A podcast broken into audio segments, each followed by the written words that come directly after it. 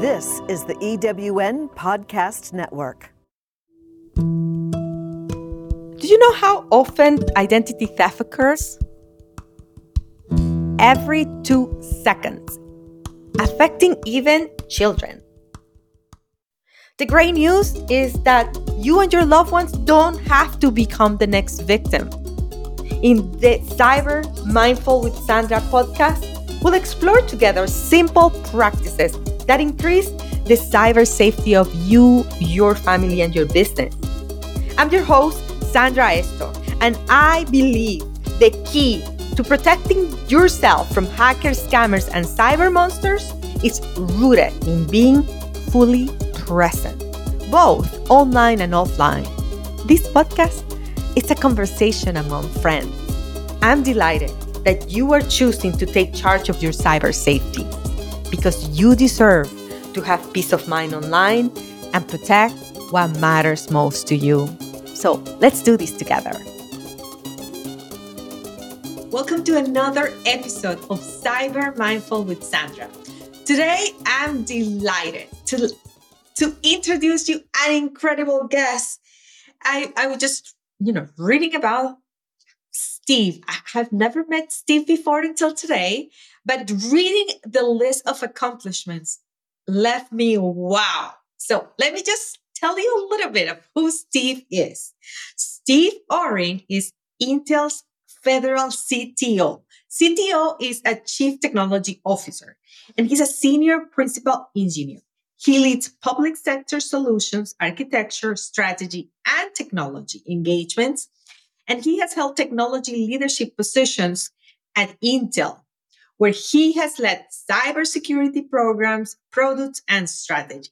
Steve is recognized is a recognized expert. He's named one of the world's top 25 CTOs. I mean, think about that 25 CTOs in the world. It's that just amazing. And he's received several awards and and he I love this. He is a CTO to watch in 2023. So definitely, Steve, I'm watching you in 2023. So I mean, I will continue. I can continue here. I'm gonna have whole bio of Steve in our episode's notes, so you can read all the amazing accomplishments. But I just want to hear from Steve now, so I'm just gonna stop talking and welcome Steve to the show. Thank you very much, Sandra, and I'm happy to be here today. Absolutely. So now, Steve, I always start for, you know, tell me your story. Like, how did you get to be the CTO of, of Intel? How, you know, all the positions that you have held in your in your career. How, how did you get there? It's a really good question, um, and it, it, goes back to the to the mid '90s. Um, when I was actually a research biologist by trade, and that was what I was planning to do was to go into a, the field of uh, uh, biochemistry and research biology. And I had an opportunity early on uh, to do something a little different while I waited for my grants to come through, and helped mm-hmm. a friend get a, a, company off the ground. And he had some money, he had an idea that he wanted to do something in this internet thing that everyone was talking about uh-huh. in '95. Wow. And I said, you know, there's an area that we should look at. Email security is going to be a big deal. And so together we started the company and I architected the product and fell in love with the industry and have never looked back. I have been, uh, you know, employed in the cybersecurity and technology arena since the 90s and it's been a fun and exciting ride moving wow. from one one area of focus to the next. So once I did my first startup and just mm-hmm. fell in love with that whole process, I did multiple startups in the cybersecurity arena I had the great opportunity to learn from some amazing mentors early in my career. Mm-hmm. And I was like the joke, suck their brains dry of all their great knowledge. um, and then in the mid 2000s, got acquired by Intel and have been able to have a lot of fun playing the CTO role with Intel's budget and be able to do some amazingly cool things at the scale that Intel brings to the table. So yeah. I, you, I, look at my career and as I started out as a serial entrepreneur and I've been at Intel now for 18 years, and I think I'm I still think of myself as a serial entrepreneur, um, just with a bigger budget. yeah, definitely a a big budget. now, with with, I mean, I, I, how did you get into biology to to begin with? Because I, I want the story to go back, you know, much sooner than that because I how that twist. I mean that that is just so incredible. Like, you know, you have an inclination for technology for sure to be able to pull that off. But so yeah, tell it was interesting. I when I was a kid, I had two loves. Um, I had two, you know, two things that I thought that really got me up in the morning and was I thought was exciting. So biology and sciences, uh-huh. and uh, you know, and hacking and technology. Okay. And you know, in the '80s, there wasn't really a field in security or in technology.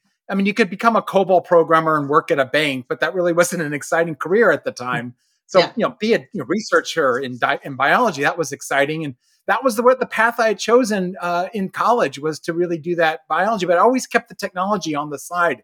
I'd been a you know a, a hacker of things and you know understanding how the early technologies work, how software worked. I was coding, you know, in, in elementary school, and then um, when the when the time came, you know, I was well steeped into things like cryptography. It was all sort of on my own, uh, mm-hmm. just because I thought that topics were fascinating. There was no coursework in this that you could take in college, but in my biology role, I also had to do, you know, sort of labs and things. And so I took a technology bent to my research. Um, one of the cool things mm-hmm. I, I helped develop was a software program to be able to do analysis of biological processes. And so mm. I was hmm. always marrying the two worlds. And then when I got the opportunity to actually, you know, do something in the in the hacking side, in the cybersecurity side, I jumped on the opportunity. But I never left my biology background, and it served me well uh, as we look at things like compliance regulations for healthcare hmm. or understanding, you know, sort of the uh, the the security and privacy needs for medical devices. I do speak that language, even I don't get to speak it often.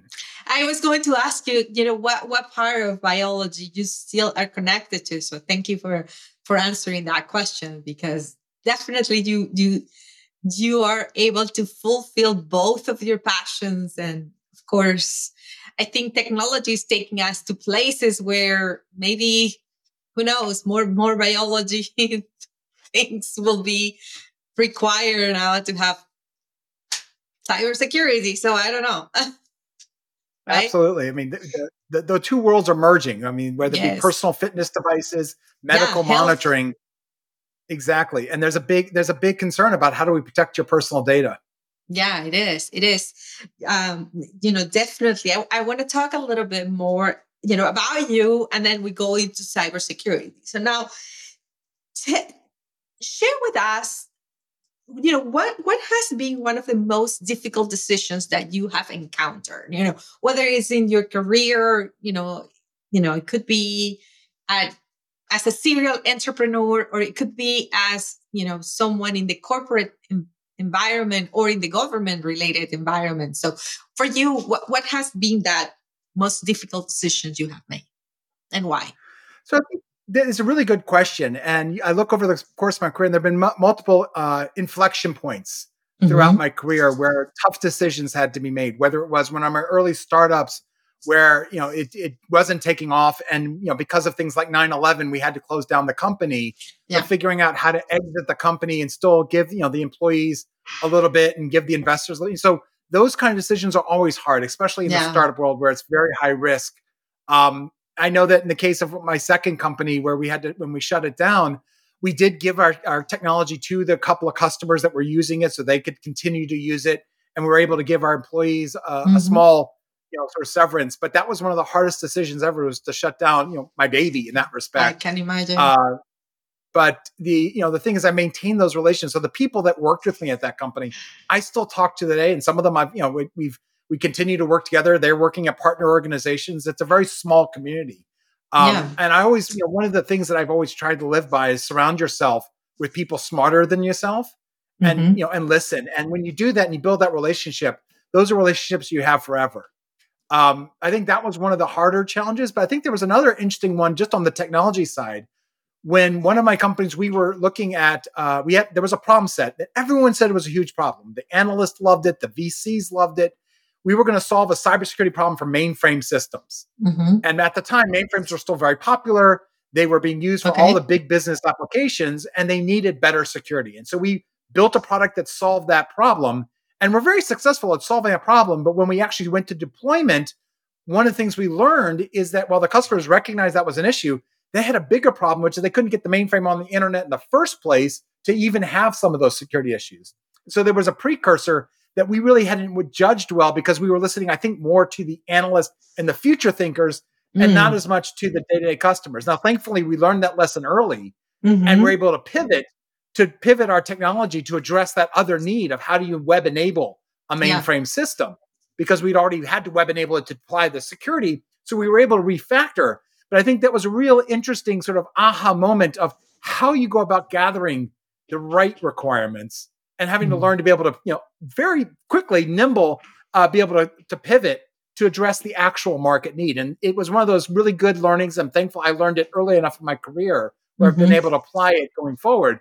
But I have to tell you, you know, when you're when you've been told for for a year and a half that you know security for mainframes is the number one thing that everyone's going to want, and you get into a customer and you start talking to the actual admins, and they say, "Well, yeah, I'd love to do that, but I can't connect it to the to the web anyway." Yeah, exactly. You know, like that's a real that's a real eye opening experience. Um, and having to sit down with the developer and say, "Okay, here's the situation. How do we then solve it?" And thankfully, I had some really smart engineers, and we together figured out that we'd already really solved the problem most of the way, just mm-hmm. figuring out how to connect this web security stuff to the mainframe in the first place. So it was yeah. it was good that we were able to learn that and and come out better afterwards but uh, you know that aha moment was definitely challenging at the time i can imagine you know when you were talking i could imagine like you were building a car but there were no roads for the car exactly. to ride so right exactly everyone wanted a car but there was nowhere to run it yes so you're like oh okay we have to to build a road so then now we can use the car. Now, so going back to that that moment, Steve, I was just reading today. Exact, I was doing another show, and we were talking about how many, how many businesses, uh, startups, companies, and you, you know, you you declare yourself uh, an entrepreneur, and you you were definitely an entrepreneur, a serial entrepreneur, but 90% of the of the startups fail within the, the first, you know, I was just reading 90% within the first five years. I mean, 10% the first year, but then it goes to 70 the second years and it gets worse. So, mm-hmm. You, you know, from your perspective, what, what would that be? You know, if you, if you were to tell me three things that are the most underestimated things as, a, as an entrepreneur you know what what would those be and what would be a solution now after all the experience you have that you will recommend to someone that is listening to us that perhaps owns a business or wants to have a business so it's a really good question and I, I, as you were asking the question i was starting to think of what would be the the key in the key things that would lead to that kind of high uh, mortality rate if you will for startups and I think you know, like it's not going to explain all of them because sometimes it's mm-hmm. just you know market conditions are fickle. But yeah. I think there are a couple things that if you look across those ninety percent and you look at what were some of the indicative things that are the the bell curve, I think number one is going transition to scale is a killer. Mm-hmm. So yep. you come out of the gate with a really good product that works great in the lab in that one customer environment where you've done it demoed. Mm-hmm. And then mm-hmm. when you start to look at okay, now how do I grow my business? How do I scale it, you know, inside the company that I've sold it to or across multiple different verticals, you find that that scale problem is really what kills and it not just out startups, it kills innovation projects all the time. Yeah. Where you've got this really cool idea in the lab, but it doesn't you don't actually think about how do I get it, you know, from one system to thousands to hundreds of thousands of systems. So scaling yeah. is a big one. Um, the other is really understanding your, your customer.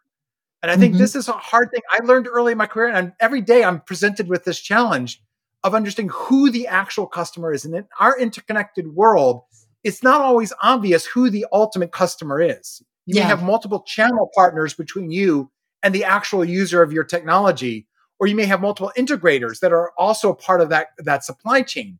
And the key mm. is recognizing that every one of them is a customer in their own right, but they're not the final say.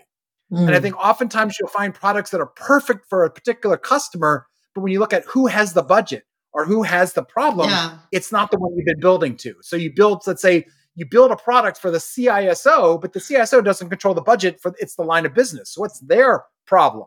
Or you build a product that works really well for a particular market, but you can't scale it to another market because it's so tied to the weird specifics of that one vertical. So that's gotcha. that understanding your market, understanding your customer, and what you know is is a key area where a lot of startups and really innovation products too um, mm-hmm. fail to meet, fail to, to launch mm-hmm. or get across the chasm or whatever metaphor you want to use. It's it's not not designing to the requirements that you're going to need. It's sort of only listening to what you think you know today. Um, and then the last piece of the puzzle, I think, is also understanding that the complexity of the architecture itself. A lot of technologies are brittle. I mean, it's just the way the way you know the way it is. You're trying to do move fast and trying to build quality in earlier is one of those things that oftentimes startups say, well, I, if I can get the product functional out the door and get my first you know viable product, that's the most important thing. But then it's not supportable, and so because you have too many bugs or you have too much, you know, it's too hard to to fix uh, or to add new features because you didn't architect it to be ne- to be modular. Mm. And so it's it's similar to the first one around the scale, but it's more about how do you successfully deploy. Um, and I give this feedback to my engineers all the time. What worked on your laptop doesn't mean it's going to work at the customer. Exactly. Exactly. Yeah. yeah. I, I, you know, I love everything that you just said, and I think somehow both examples, you know, what you t- share about your entrepreneurship um, challenge relate somehow with also the you know your story about the requirements and all these three things somehow. You know it doesn't matter if it's really a, a small business a startup or a large corporation if you don't transition and you don't scale or if you don't understand your customer your market or uh, you don't architect and especially today with all the intricacies in, in, intricacies of uh, cybersecurity or security into your product, you might have a harder time to position that product. Absolutely, and you know, and when you asked you asked about you know what would be some advice, mm-hmm. um, I think one is something that um, I learned at my second company, and it was something now I've made it a, a practical part of all of our. Mm-hmm. Is you have your customer and the requirements of product manager who represents the customer involved from the get go. Yeah. And so, you know, not only did they help you with the initial design, but you continually feedback from the customer throughout the process. It's not, well, here's what you wanted, and I'll come back in six months and tell you what I built. You make them, you, you make them part of your agile team. And so you're always learning what the needs are and being able to adjust if they, and be able to anticipate change. And I think that, you know, it's not about scope creep. It's not about adding new scope. It's about revalidating your assumptions throughout the process. And mm-hmm. oftentimes we make assumptions based on the information we had at a moment in time. And the world doesn't stop moving just because we're in development. And yeah, so exactly. having requirements not only, not only, early, but often is a key part of that. Uh, how do you make sure that you're still building what people need or you're at least building to what they're going to need? Yeah. Um, the scaling, the scaling side of the camp is really, um, it, it's similar. It's understanding the environment. Where's, where's your success? oftentimes, you know, when you start up, you're just want to win that first customer. That's again what the VCs are holding you accountable. Well, show me the first customer. Mm-hmm. But then the next question they're going to ask you is, okay, great. Now, how do you turn that one customer into 20 or into 200? Yeah. And if you don't build a product for that model, you're going to be starting from square one again.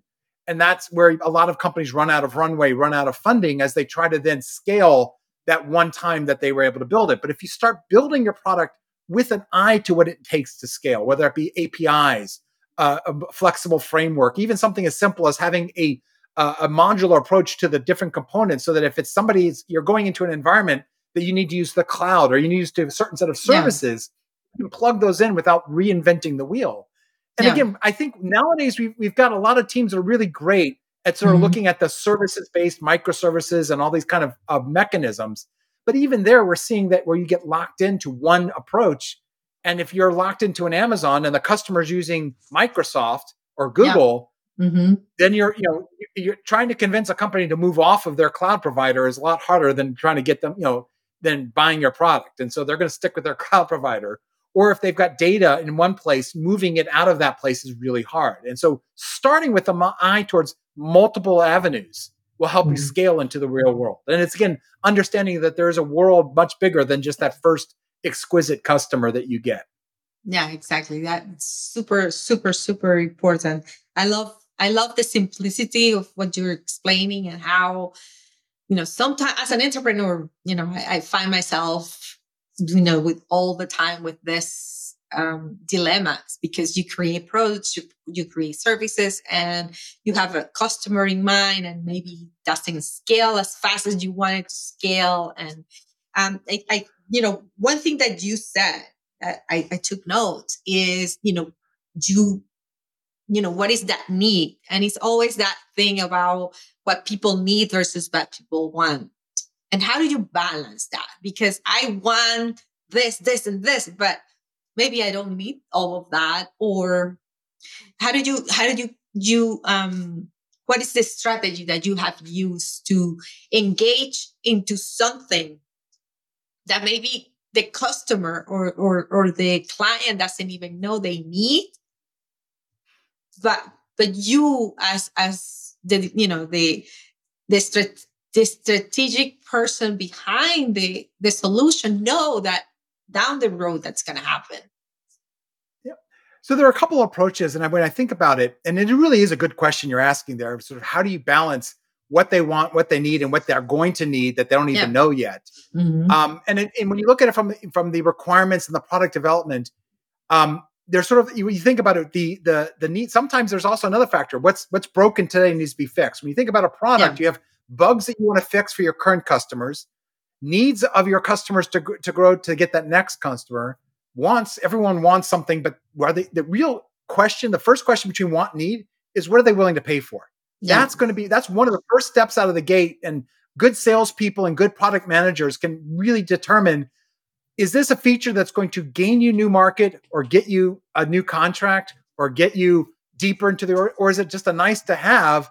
that's you know that customer is going to want everything and so you really have to get down to what is it they're willing to pay for and that's why the term m- minimum viable product mvp is often used because okay. if we spend our time trying to build perfect we'll never get a product out the door but gotcha. if you build a product that doesn't fulfill the need they're not going to buy it Mm-hmm. But do mm-hmm. they need to have all the GUIs aligned up perfectly, or do they need to have every API well documented? Probably not. Mm-hmm. But you have to give them a roadmap to their wants by set, but for sure satisfy their needs, and that's it's a balance. This is where good product managers lay out that uh, that want versus needs, or what's minimally necessary to you know, to win the business, and then what allows you to grow the business or to capture new markets or to be able to make the customers happy so they keep buying more. And that's mm-hmm. the want section as a CTO, one of the things that I would often do is that what do you what are they going to need? And that's really what they're going to need that they don't know yet.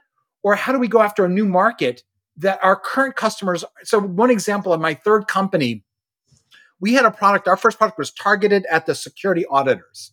Mm-hmm. And so the people who do the audits on companies' applications to test them for security and test them for uh, whether or not they're, you know, they have got cybersecurity holes and vulnerabilities and, and be able to highlight those which mm-hmm. is a mm-hmm. good market and it's a strong market.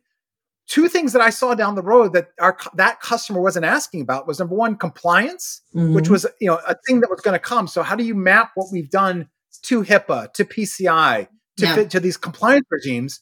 But the other was understanding that the auditor doesn't fix anything. They highlight all the problems, but they yeah. actually can't don't solve the problem for the organization.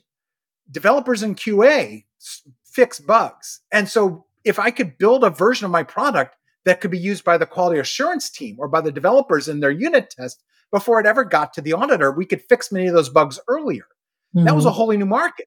But it the thing is that you look at my customers were the auditors. They weren't asking for developer features or fix recommendations. Yeah. So as a CTO, it was my job to be able to carve out a tiger team that could go look at this future use case I see. And one of the things you had to do is you had to separate them from the business from the line of business that was building your product. So the VP of engineering ran the engineering team for version two, version three, version four, and I had a separate Tiger team that was building functionality that could be dropped in at a future date that would do things for developers, or you know, like plug into their QA systems, or show them a report that would show a PCI mapping to the audit log. And those kind of features you have to do independent of the product requirements for the current version, or they'll never happen because it's not addressing your current customer need. It's addressing a future market or future customer need. And the best mm. way to do this, and you find big companies do this, they'll say, our business engineering is going to do 90% this, but 10% something else. It's mm-hmm. that same kind of model. in my case, I took three engineers and I said, Your job is to go figure out how to do this future thing. And the engineering team then wasn't distracted by stuff that wasn't meeting the current customer. And yeah. all I asked is give me a, a place to land. You know, like I'm going to mm-hmm. add this new module. You know it's coming. Give me a place to land in our version four, and we'll have a piece ready for you. And that way you can do c- parallel task to actually then expand your market or to, to go after and do something novel, yeah. anticipating what the customer need. And the other cool thing is that module, we had our own, you know, we could build prototypes with our, our advisory customers. I could bring them something and say, hey, what do you think of this cool little idea? And exactly. validate it with them before it became part of the product. And that's another thing, again, about keeping your customers in your loop and letting yeah. them influence and tell you what they what would be cool for them to do in another part of their organization. Yeah, it's it's a way also to keep you know creativity and all you know the latest into your development. That, that's so fascinating. Thank you for sharing that. Now, I want to switch gears a little bit, Steve, if that's okay. And now, I, sure. I, you know, I want to talk about you know your perspective in the world of cybersecurity. Of course, you you are in Intel, large organization.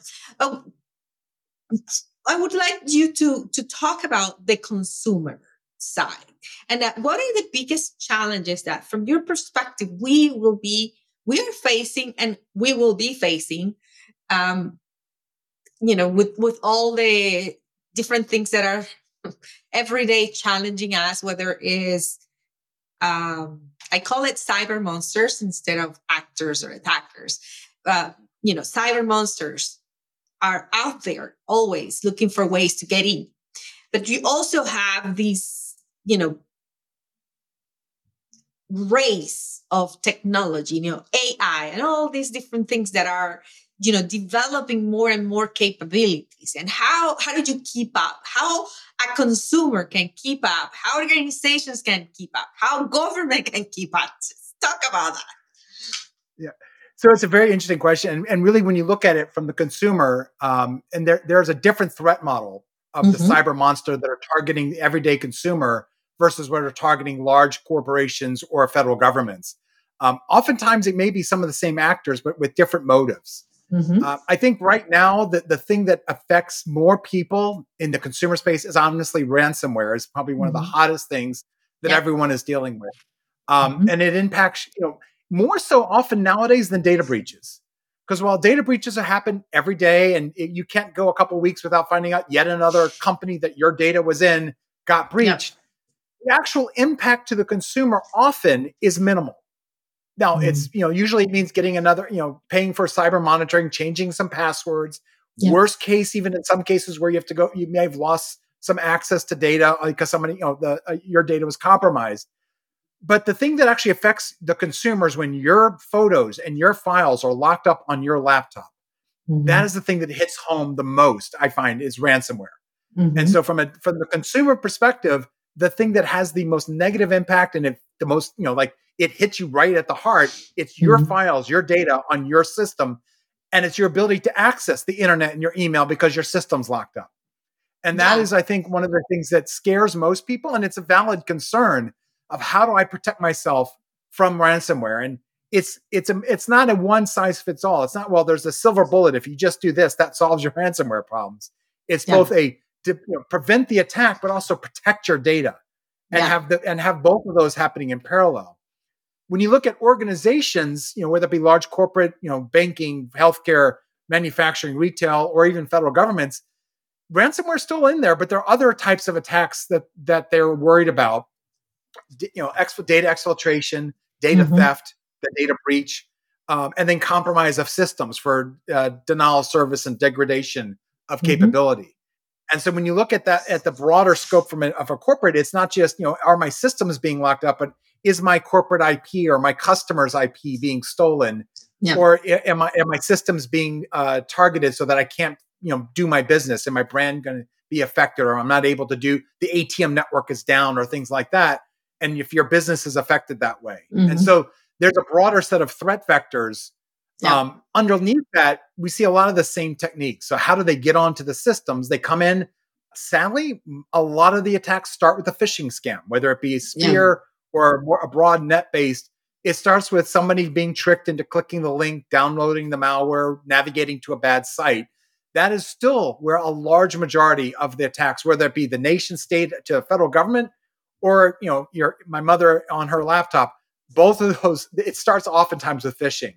Um, there's still there are obviously other kinds of attacks that'll happen on governments and on large corporations, whether it be you know rogue employees, USB sticks still are a problem. But I'd say mm-hmm. phishing scams in all of their different forms are probably still one of the number one starting points of how they get in the front door.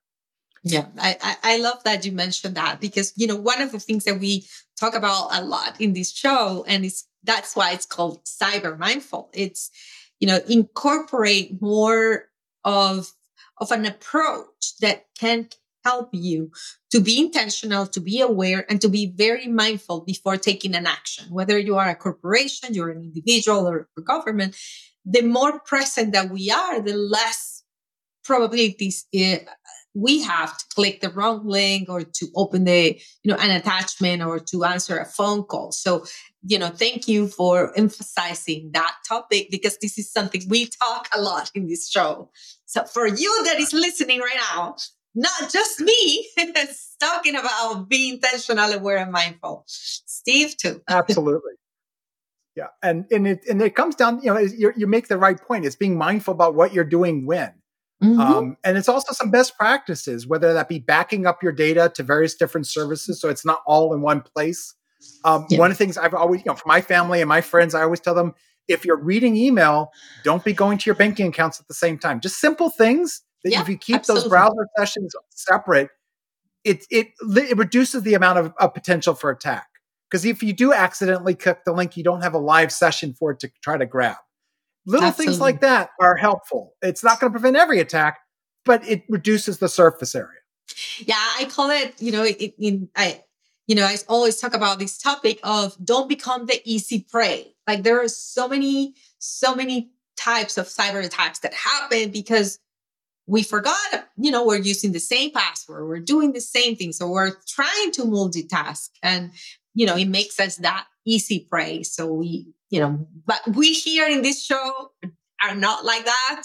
We actually are incorporating practices that allow us to make better decisions online. So that's you that awesome. is listening. And I'm super proud of you because you are in your way to, you know, to to take cyber I mean, I believe that we're in charge of our cybersecurity and our cyber safety, that there's no one coming to save you or do it for you, that it's each of us that have the ownership of that. And once we understand that we have so much power and that we can decide to click or not to click, to answer, not to answer a phone call, that changes the mindset that we have about cyber. Absolutely. And we choose where we put our data and how we use it. And that's, yeah. I think one of the key things is that people think, oh no, it's always somebody, you know, some cloud provider or some yeah. service provider has all the, the keys to the kingdom. And mm-hmm. we forget that we choose. And I think when, when more people choose to do the right thing or choose to use better security, um, we all then raise the bar for everybody. Absolutely. I love that. Now, I, I, we're wrapping up the interview and I always ask these three questions, Steve. Well, first of all, is there anything that I did not ask you that you are dying to answer? no, I think we you... covered we covered a lot of a lot of key bases. Um, I will say on a positive note, as, as even as we talk about phishing and ransomware, the good news is is that you're not alone. You know, while we all have to take ownership, we're not alone. Yeah. There are companies, both the, the classic cybersecurity companies that are all trying to sell, you know, the various services and technologies, but even the OEMs, the cloud providers, the the service providers, um, and your platform providers all have a vested interest in helping you to secure your systems and to better protect your data. And the one piece of guidance I can tell you is oftentimes you already have a lot of those protections. You just got to turn them on. You just got to use them. When it says they have two factor authentication as an, op- as an option, use it. You can mm-hmm. there's you don't have to pay anything extra for it. Those they're free services and free apps that will help you do that today. If you've got a, a laptop that has advanced security features, turn them on. Mm-hmm. That's one of the things I find. Oftentimes, you find that they people have the security, they just don't fully use it. And so while we, uh, we definitely own our security, there's a whole ecosystem that's trying to help us too that we should take advantage of. Absolutely, absolutely. Now, um, what from your perspective is you know what is your favorite piece of technology and and you know why is that? And and just tell us about that.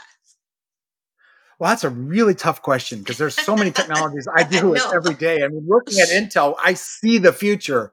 Um, and i know right now everyone's excited about chat gpt and things like yeah. those large language models and they are exciting. And i think we are witnessing one of those 10x inflection points yeah. in how technology is going to change uh, change the way we do things. And I look at it not as a scary thing. It's not going to replace jobs. It's not yeah. going to, you know, kick out teachers or developers, but it is an opportunity for us to figure out how to leverage this to really affect change, whether mm-hmm. it be in, you know, day-to-day lives in education, in, in technology development, or even in areas of healthcare and predictive maintenance. So there's so much opportunity there. Um, but as far as you know, sort of the, the technical things that I you know I find fascinating is some of the miniaturization, just the things we're doing to make things smaller and huh. smaller, so that we can get more capacity into the same environment, whether it be at the data center or the edge, and the intelligence we're bringing to the edge is really game changer. And people look at the you know the electric vehicles as an example, but that's just the tip of the iceberg. We are seeing capabilities now where you can send a drone into the forest and have it map the forest and look for blight at the same time. And so now you've got, you know, the, the forestry, Department of Forestry able to do two things. Number one, get better sense uh, a census of what trees and things are growing and the and the trails and the conditions, but also at the, in the same platform be detecting disease in the yeah. in the trees a blight and, and detecting brush that could be potential wildfires all of that on the drone itself. And so you now mm-hmm. have these drones that are can go out and do this because the technology is miniaturized to where we have intelligence in the in the small uh, devices and the, and the unmanned vehicles. And that's just one example of how miniaturization of technology and putting to computing next to the sensing is changing the way that you know a, a, what would be a fairly mundane mission of walking the track the trails inside a forest to be able to look at the national forest health are now being transformed to do more with that platform. And so those that's the exciting areas where I see um, things are really uh, moving towards ability to do more in those edge environments. I love it. I my mind is just going so many places. I mean, with all the things that can be safe and can be improved and can be um, incorporated into into a, a, a more proactive and, and predictive way of, of, of living or of being. So yeah, I, I love that.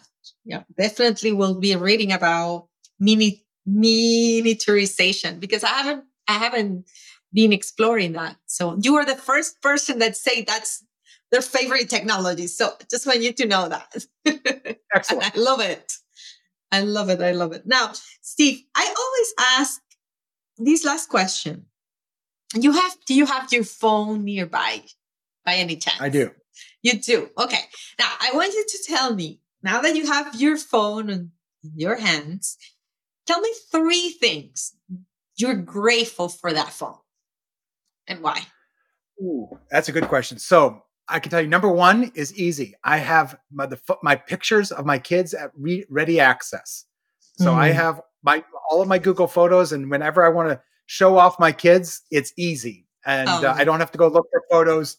I have all the photos of my kids and actually have them on my uh, on my you know on my my uh, my lock screen because that they, they are it, it's I have very young kids and it's just great to be able to see the la- the latest what they're doing. So that, number one is easy. That's um, photos of my kids. I love um, it. The the second app that I can't live without is um, honestly being able, you know, I, am a I'm a cook, I'm a chef, and so being able to search for cool new recipes. I love and, cooking uh, too, having, so we have that in common. so I, once in a while, I'll look in the fridge and say, okay, I got these six ingredients, and I'll search for recipes that include those six ingredients, and want to try something new. And so it's Google search, but it's with that eye towards finding mm. interesting, you know, international recipes that we can try. Um, yeah. and and expose myself and my kids to some of these really cool things that we're able to cook um, from a variety of cuisines. Mm-hmm. And so I think that's that's the second thing. Um, and then again, I'm a cybersecurity person, and so uh, there are some security apps that I have on my phone that really make my life easier. I have a really good password manager that allows me to have complex passwords for all of my sites Mhm. because you want to have complex passwords. The problem is, is that we're human and trying to remember complex passwords for 50 or more sites is not possible for the human brain. Yeah. And so having a good password manager that's easily integrated in both web and apps has been a lifesaver for someone who's crazy enough to have long passwords for every site, which is what you need to do today. Yeah. And so I think like my pa- I, if I think about the apps I use most, I use that one every day to keep you know just be able to log into things securely and to be able to then augment that with my two-factor authentication apps. And I've got a couple. Um, I don't want to you know call it any one, but there's some really good free ones that are just easy to use, and we should all be using them. Absolutely. You know, we we had a whole episode about passwords, and I I like to uh, put my passwords to work for me. So I use a password manager too, and what I teach is use a inspirational phrase or something, uh, a declaration, an affirmation as your password, and make a long phrase that when you type it makes you happy because you know somehow when we find ways to to incorporate technology with the things that makes you happy like you you talking about cooking you're you're like oh my gosh you're like up in the in, in and i know you cannot see us if you're listening to us in a podcast but you can go to youtube and check the video and see steve talking about his cooking when he was like just change your face. And your kids too. So those two moments priceless moments. When you Thank do you. that um you know it, it changes. It changes you. It changes now. It's not boring. It's not something that um how do i say this? Your password is what separates your bank account from a cyber monster. Yeah. and when you think about that and you put your password to work for you you gain huge huge huge benefits and with now it's not just me steve is also telling you that so love it Absolutely. Yes, uh, definitely. And one of the recommendations I've given to, to folks is think about fictional places that Mhm. you maybe have read about in a book or a line that you like, a quote, and then change it a little bit to make it Yep. your own. So it's not something easily. And you can then get a really good long password, maybe throw a Yep. number in for a letter, misspell the, the name of the place, and you got something that you're passionate about, but it's not going to show up on any dictionary attack. Exactly. Absolutely. Absolutely.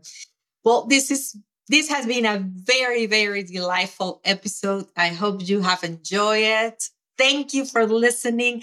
Thank you, Steve. You have been incredible wealth of knowledge.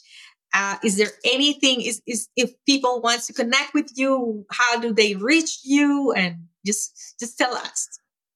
Uh, Thank you very much, Sandra. Pleasure to be here today. And uh, if you want to reach out to me, I'm available on LinkedIn um, at linkedin.com slash Sorin, uh, S O R I N. So look forward to connecting with you.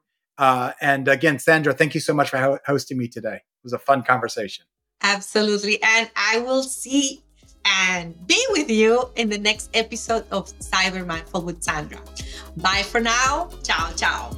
Mwah. Thank you for listening. I'm so grateful for you today. So, if you enjoyed this episode, please tag me in social media at Way to Protect. Again, it's Way number two Protect. And let me know if this episode has helped you. I would love to hear from you. And if you like to know more about me, check out my resources at my website, sandraestok.com. And remember, be intentional, be aware, and be mindful. Be I am. Be I am now.